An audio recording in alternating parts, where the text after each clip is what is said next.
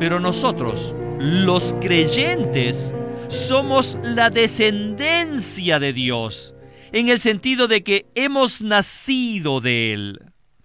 No hay indicio en la Biblia que las criaturas de Dios, producidas por Dios, tengan la vida divina con la naturaleza de Dios. Pero en el Nuevo Testamento se dice claramente que los creyentes hemos nacido de Dios, tenemos la vida divina, somos partícipes de la vida divina. Bienvenidos al Estudio Vida de la Biblia con Witness Lee.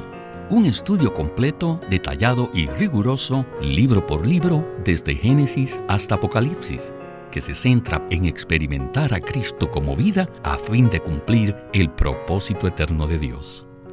Pueden escuchar gratuitamente todos los programas radiales del Estudio Vida o leer en línea los libros del Estudio Vida en nuestra página de internet radio L S M punto com. Una vez más, radio L S M punto com. Es muy grato estar nuevamente aquí en el Estudio Vida de la Biblia con Witness Lee para adentrarnos en las riquezas que encontramos en el libro de los Hechos. En esta ocasión nos acompaña Ley Bustillo. Es para mí un placer estar en el Estudio Vida de hoy. Junto a él estaremos estudiando Hechos capítulo diecisiete. En ese capítulo, el apóstol Pablo llega hasta Atenas. Atenas era el centro cultural, científico y filosófico del mundo antiguo. Y en Atenas también estaba el Areópago, que se conocía como la colina de Marte, donde los grandes pensadores de aquel tiempo generaban nuevas ideas y filosofías y a la vez presentaban sus descubrimientos. Allí en Atenas también se encontraba un altar erigido al Dios no conocido. Y allí el apóstol Pablo, predicando en el Areópago, dio a conocer a estos filósofos que estaban espiritualmente ciegos que Dios, a quien no conocían, se había manifestado en Cristo y ahora ellos le podían experimentar. No hay duda entonces que el capítulo diecisiete de Hechos es muy interesante. ¿No es así, Ley? Sí. En cualquier circunstancia en la que Pablo estaba, él siempre aprovechaba la oportunidad de predicar al Cristo resucitado. Leamos Hechos diecisiete, versículos del veintidós al veintitrés. Dice así: Entonces Pablo, puesto en pie, en medio del Areópago, dijo: Varones atenienses, observo que en todo sois muy respetuosos de vuestras deidades, porque pasando y observando atentamente los objetos de vuestra adoración, hallé también un altar en el cual estaba esta inscripción: Al Dios no conocido. Al que vosotros adoráis, pues, sin conocerle, es a quien yo os anuncio. Luego de dichas estas palabras, del versículo veinticuatro al treinta y uno, Pablo le predica el evangelio a los filósofos griegos, o sea, a la élite de los atenienses, quienes, aunque eran cultos y educados, adoraban ídolos hechos por manos humanas. En el programa anterior, vimos que la idolatría pone al descubierto el inmenso vacío que hay en el hombre y su deseo irresistible de adorar algo. Es muy interesante que en Hechos diecisiete dieciséis, Pablo dice que su espíritu fue provocado viendo la ciudad llena de ídolos. Ni siquiera la cultura más elevada impedía que estas personas adorasen ídolos. Dentro de ellos, como en toda la humanidad, había un espíritu creado por Dios para que el hombre le buscase y le adorase. Sin embargo, debido a su ceguera e ignorancia, adoraban objetos que no debían adorar. Ahora el propio Dios verdadero, quien creó el universo y a ellos, envió a su apóstol para anunciar lo que debería ser el verdadero objeto de la adoración de ellos. El espíritu de Pablo fue provocado al ver la idolatría de Atenas, y él tomó la oportunidad para presentarle a estos filósofos ciegos al Cristo resucitado, a quien ellos ignorantemente llamaban al Dios no conocido. Ley, el hecho de que estas personas tan cultas y educadas tuvieran la necesidad interna de adorar algo, prueba que sin duda alguna hay un espíritu en el hombre. Bueno, con esta introducción, comencemos ya el Estudio Vida con Witness Lee. Chapter seventeen, Hechos diecisiete shows how prevailing was the preaching of the Apostle Paul. Nos muestra qué prevaleciente era la predicación del apóstol Pablo. His preaching near stirred up the city. Su predicación atrajo la atención de toda la ciudad. Pablo se levantó en medio del Areópago diciendo, «Varones atenienses, observo que en todo sois muy religiosos». En realidad lo que quiso decir es, son muy religiosos en adorar ídolos. En Hechos diecisiete veintitrés, Pablo continúa, porque pasando y observando atentamente los objetos de vuestra adoración, hallé también un altar en el cual estaba esta inscripción, al Dios no conocido, al que vosotros adoráis, pues, sin conocerle, es a quien yo os anuncio. Pablo les estaba diciendo, ustedes no lo conocen, pero yo sí. Y luego declaró en Hechos diecisiete veinticuatro, el Dios que hizo el mundo y todas las cosas que en él hay. Estas palabras estaban dirigidas principalmente a los epicúreos, porque ellos no creían en dioses. Estas eran palabras fuertes para ellos, y les dijo, siendo Señor del cielo y de la tierra, no habita en templos hechos por manos humanas, ni es servido de manos de hombres, como si necesitase de algo, pues Él es quien da a todos vida y aliento y todas las cosas. Esta es la provisión divina. Dios provee vida, aliento y todas las cosas para que el hombre pueda subsistir. La predicación de Pablo fue muy buena. Cuando discutió con los judíos en las sinagogas, se basó en las Escrituras. Cuando predicó a los filósofos epicúreos, se basó en la creación. Y continuando, dijo en Hechos diecisiete veintiséis, y de uno solo ha hecho todo el linaje de los hombres. Sin duda se refería a Adán. Y continúa, para que habiten sobre toda la faz de la tierra, y les ha prefijado el orden de los tiempos y los linderos de su habitación. Ah, me gusta este versículo, pues revela la autoridad soberana de Dios. No solamente creó a todas las naciones de un solo hombre, Adán, sino que también les prefijó los tiempos y el lugar donde debían morar. Debemos aprender a predicar el Evangelio, tal como lo hizo Pablo. Quizás empecemos hablando sobre la creación, pero no debemos detenernos allí. Debemos avanzar y hablar de la vida humana. Al hacer esto, le damos al blanco a la necesidad del hombre. No hay duda, queridos radioescuchas, que Pablo era un vaso especial, pues su formación humana y su constitución espiritual le hacían aptos para llevar el Evangelio de Cristo a todos los lugares de la tierra.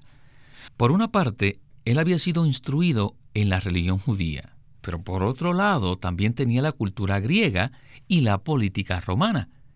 Pero, aunque su formación humana es muy notable, debemos darnos cuenta de que lo que más le hacía apto para llevar a cabo la economía de Dios era su constitución espiritual. Es decir, Pablo estaba constituido del Espíritu Santo y del Espíritu de Jesús. Ahora, Ley, ¿podría usted entonces hablarnos de qué es esta constitución y cómo podemos obtenerla para llevar a cabo la economía de Dios en todo lugar? Pablo habló lo que él era y dio testimonio de lo que él había experimentado.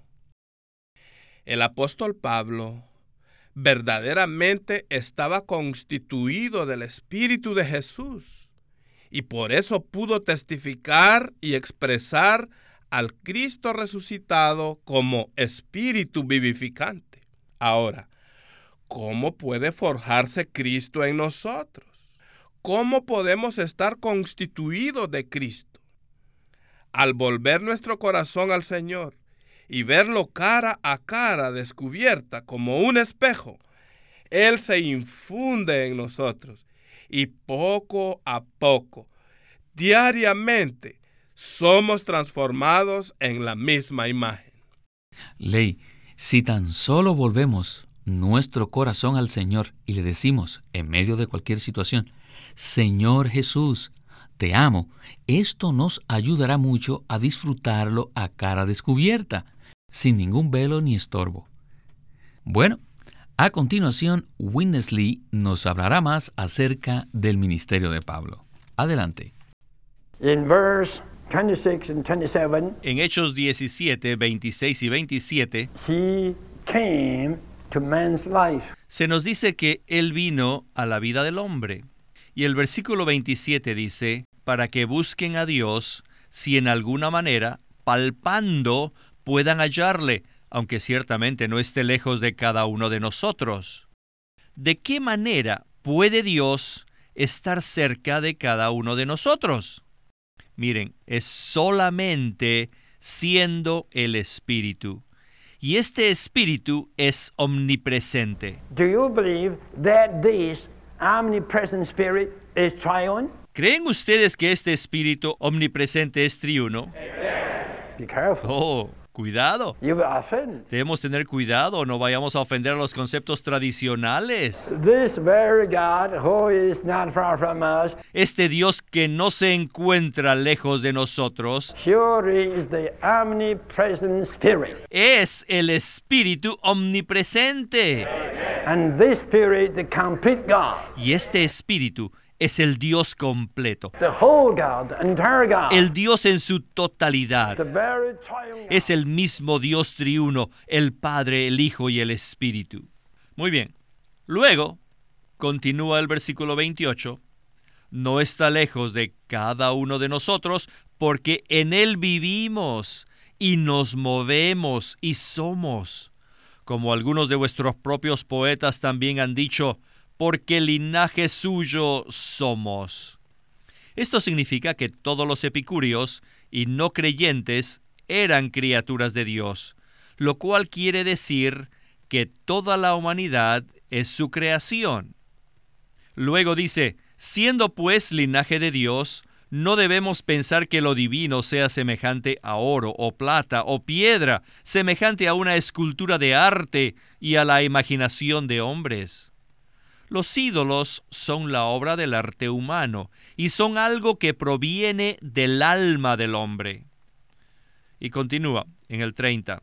Dios, pues, habiendo pasado por alto los tiempos de esta ignorancia, ahora manda a todos los hombres en todo lugar que se arrepientan, por cuanto ha establecido un día en el cual juzgará al mundo con justicia por aquel varón a quien designó, dando de esto a todos una prueba cierta, con haberle levantado de los muertos. Pablo estaba completamente constituido con la resurrección de este varón. Él era dirigido, era guiado totalmente por el Espíritu de Jesús. Sin importar el tema del que hablara, eventualmente su meta era hablar de este varón y de la resurrección de este varón. Pablo realizó una obra tremenda. Ley, Pablo usó otro elemento muy importante al predicar el Evangelio en el Areópago. Él vinculó la resurrección de Cristo con el hecho de que regresaría a juzgar a los vivos y a los muertos. Y esto fue muy eficaz, pues tocó la conciencia de estas personas que eran muy cultas. Parece que esta es una buena lección con respecto a cómo tocar a las personas con el Evangelio, Es más, aún aquellos que están inmersos en la cultura y en la religión. ¿No es así? Me gusta el versículo que el hermano Lee leyó al final, Hechos diecisiete, treinta y uno. Por cuanto Dios ha establecido un día en el cual juzgará al mundo con justicia, por aquel varón a quien designó, o sea, Cristo, dando de esto a todos una prueba cierta, con haberle levantado de los muertos, ya que los apóstoles estaban constituidos del Espíritu de Jesús. No importa qué tema trataran, siempre predicaban al Cristo resucitado. Por ejemplo, en Hechos diez, cuarenta, Pedro proclamó, a este, o sea, a Cristo, levantó Dios al tercer día e hizo que se manifestase. Y en Hechos diez, cuarenta y dos afirma, y nos mandó que proclamásemos al pueblo y testificásemos solemnemente que Él es el que Dios ha puesto por juez de vivos y de muertos. Así que vemos que tanto Pablo como Pedro proclamaron al Cristo resucitado y dieron énfasis al juicio que Dios efectuará. La resurrección de Cristo es la prueba y garantía de que Él regresará a juzgar a todos los habitantes de la tierra, tanto vivos como muertos. Así que Pablo transmitió este mensaje a los filósofos y a la gente culta. Arrepiéntanse. Jesucristo es Dios. Él murió por nuestros pecados. Resucitó de entre los muertos y vendrá a juzgarnos a cada uno de nosotros. Hoy es el día de la salvación. Vuelvan su corazón a Él y conozcan al Dios vivo y verdadero. Reciban al Cristo resucitado ahora mismo. Bueno, si hay un radio oyente que está escuchando este programa atentamente y tu espíritu siente esa necesidad, tú puedes también venir a Cristo ahora mismo. Quizás no eres un filósofo, un estoico, pero sí eres una persona que siente la necesidad de Cristo. Recíbele ahora. Es tan fácil, solamente invoca el nombre del Señor. Repite conmigo, oh Señor Jesús, sálvame. ¡Oh, Señor Jesús! Amén. Entonces, Ley, no importa si tenemos educación o no, todo ser humano necesita recibir a Jesucristo para tener vida eterna. Continuemos con el Estudio Vida y Witness Lee. Now we have to go back about this matter. Ahora tenemos que considerar el punto of all mankind being God's offspring, que toda la humanidad es creación de Dios, quienes viven, se mueven y existen en Dios. Si estudiamos cuidadosamente la Biblia, podemos ver que Dios creó al hombre. En Génesis dos, siete dice, entonces Jehová Dios formó al hombre del polvo de la tierra y sopló en su nariz aliento de vida y fue el hombre un ser viviente. Algunas traducciones dicen alma viviente. Aquí se nos indica que la vida humana provino de Dios. En este sentido, el hombre no solo fue creado por Dios, sino producido por Dios. En la Biblia se nos dice que al arrepentirnos y creer en el Señor Jesús, somos nacidos de Dios. Ser producidos por Dios es una cosa, pero nacer de Dios es otra. Los seres humanos somos criaturas de Dios, en el sentido que fuimos producidos por Dios. Pero nosotros, los creyentes, somos la descendencia de Dios, en el sentido de que hemos nacido de Él. No hay indicio en la Biblia que las criaturas de Dios, producidas por Dios, tengan la vida divina con la naturaleza de Dios. Pero en el Nuevo Testamento se dice claramente que los creyentes hemos nacido de Dios, tenemos la vida divina, somos partícipes de la vida divina. Así que debemos diferenciar entre las criaturas de Dios y los hijos de Dios. Ahora, Pablo dice que todo el linaje humano está viviendo, moviéndose y existiendo en Dios. Pero, ¿en qué sentido lo hace esto? En el sentido que la vida humana fue producida por Dios. Los seres humanos somos criaturas de Dios por el aliento de vida que Dios sopló en el hombre. Así que vivimos, nos movemos y existimos en Dios, en el sentido de que Dios sopló en nosotros el aliento de vida. Preciosa porción, la que acabamos de escuchar, Ley, y en ella Pablo le indica a estos filósofos que sus propios poetas han escrito que el hombre es linaje de Dios. Pablo, en esta ocasión, usó la cultura griega y se valió de sus escritos para presentar el Evangelio de Jesucristo a estos filósofos incrédulos. Sin embargo, hay una gran diferencia entre el linaje de Dios como criaturas y ser hijos de Dios que han nacido de Dios. ¿Podría usted decirnos la diferencia, Ley?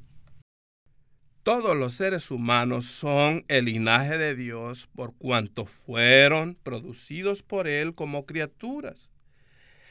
Pero los creyentes de Cristo son los hijos de Dios debido a que nacieron de Él por medio de la regeneración. Hay dos palabras que son de mucha ayuda para entender la diferencia. Y estas dos palabras son creados y regenerados. Todos los seres humanos somos el linaje de Dios. Los creyentes de Cristo hemos nacido de Dios. Hemos sido regenerados y poseemos su vida y naturaleza. ¡Aleluya!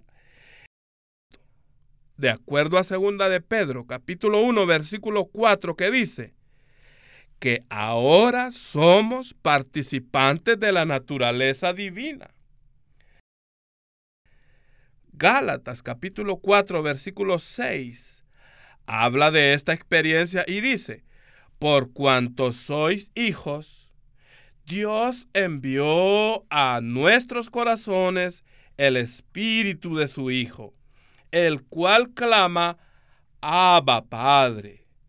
El Dios verdadero, nuestro Creador, desea engendrarnos para que no solo seamos sus criaturas, sino que seamos hechos hijos suyos, al recibir a Cristo y así clamar: Abba, Padre. ¡Aleluya! Amén. Abba, Padre. Abba Padre. Qué dulce es conocer al Dios verdadero como nuestro amado Padre. Bueno, Ley, se nos terminó el tiempo y muchísimas gracias por su participación, que ha sido de mucha ayuda para nosotros. Gracias. Les agradezco que me hayan invitado otra vez. Muchas gracias.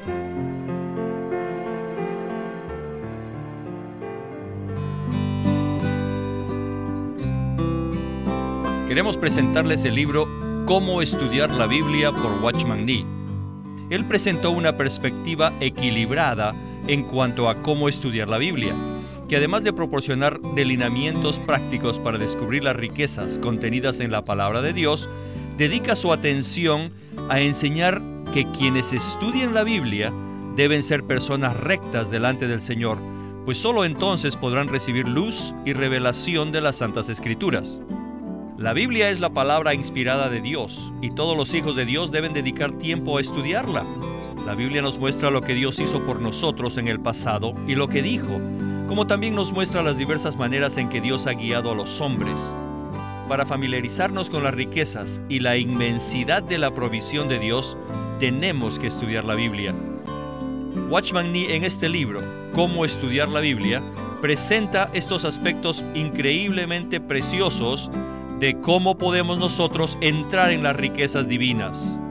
Así que el propósito de la publicación de estos mensajes es suministrar a los lectores lo que se requiere para estudiar la Biblia y darles algunas herramientas importantes para el estudio de la misma.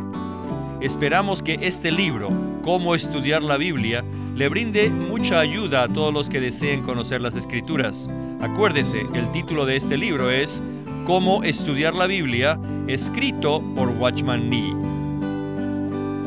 Watchman Nee llegó a ser cristiano en la China continental en mil novecientos veinte, a los diecisiete años de edad, y ese mismo año comenzó a producir sus primeros escritos. En casi treinta años de ministerio, se demostró claramente que él era un don especial que el Señor dio a su cuerpo con el fin de adelantar su obra en esta era. En mil novecientos cincuenta y dos fue encarcelado por su fe en Cristo y permaneció en la prisión hasta su muerte en mil novecientos setenta y dos.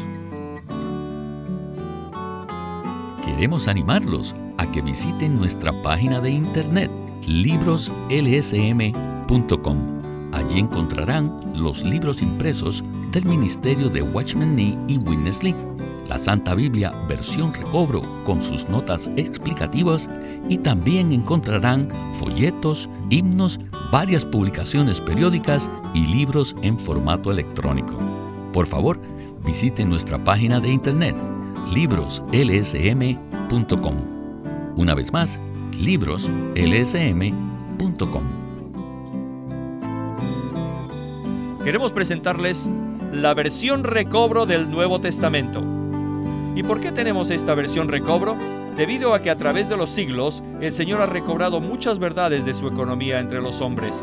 Desde los días de Martín Lutero en particular, este recobro ha progresado constantemente. A partir de la justificación por fe, la cual fue recobrada en esos tiempos, hasta la verdad de experimentar la Iglesia, el cuerpo de Cristo, vista y disfrutada por muchos cristianos hoy, este recobro ha sido como un hilo dorado que une la Iglesia en el tiempo. Las verdades recobradas y la herencia de los creyentes deben ser poseídas y disfrutadas por todos los creyentes hoy día. El Nuevo Testamento versión recobro reúne en un solo tomo todos estos aspectos notorios del recobro de la verdad y la experiencia de la vida cristiana. Ojalá que todos ustedes puedan tener acceso a conseguirse una versión recobro del Nuevo Testamento.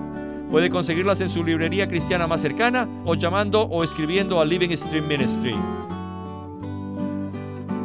Llámenos a nuestro teléfono gratuito uno ochocientos, ochocientos diez, once cuarenta y nueve. uno ochocientos, ochocientos diez, once cuarenta y nueve. Además, si desean, pueden comunicarse con nosotros enviándonos un correo electrónico a estudio vida arroba ele ese eme punto org. Una vez más, estudiovida arroba ele ese eme punto org.